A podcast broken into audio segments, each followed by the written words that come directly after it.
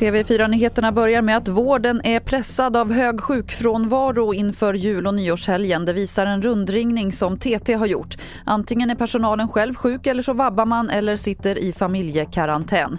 I Region Stockholm är alla sjukhus utom Karolinska i stabsläge och Region Skåne säger också att bemanningsläget är problematiskt.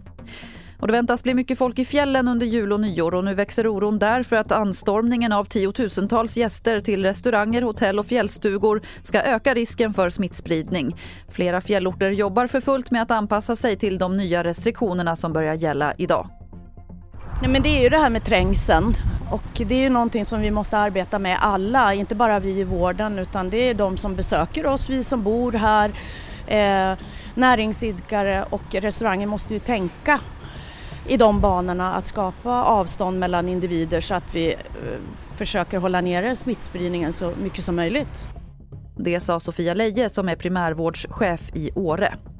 Fler vaccindoser i rika länder kommer inte att stoppa pandemin, det säger Världshälsoorganisationen WHO.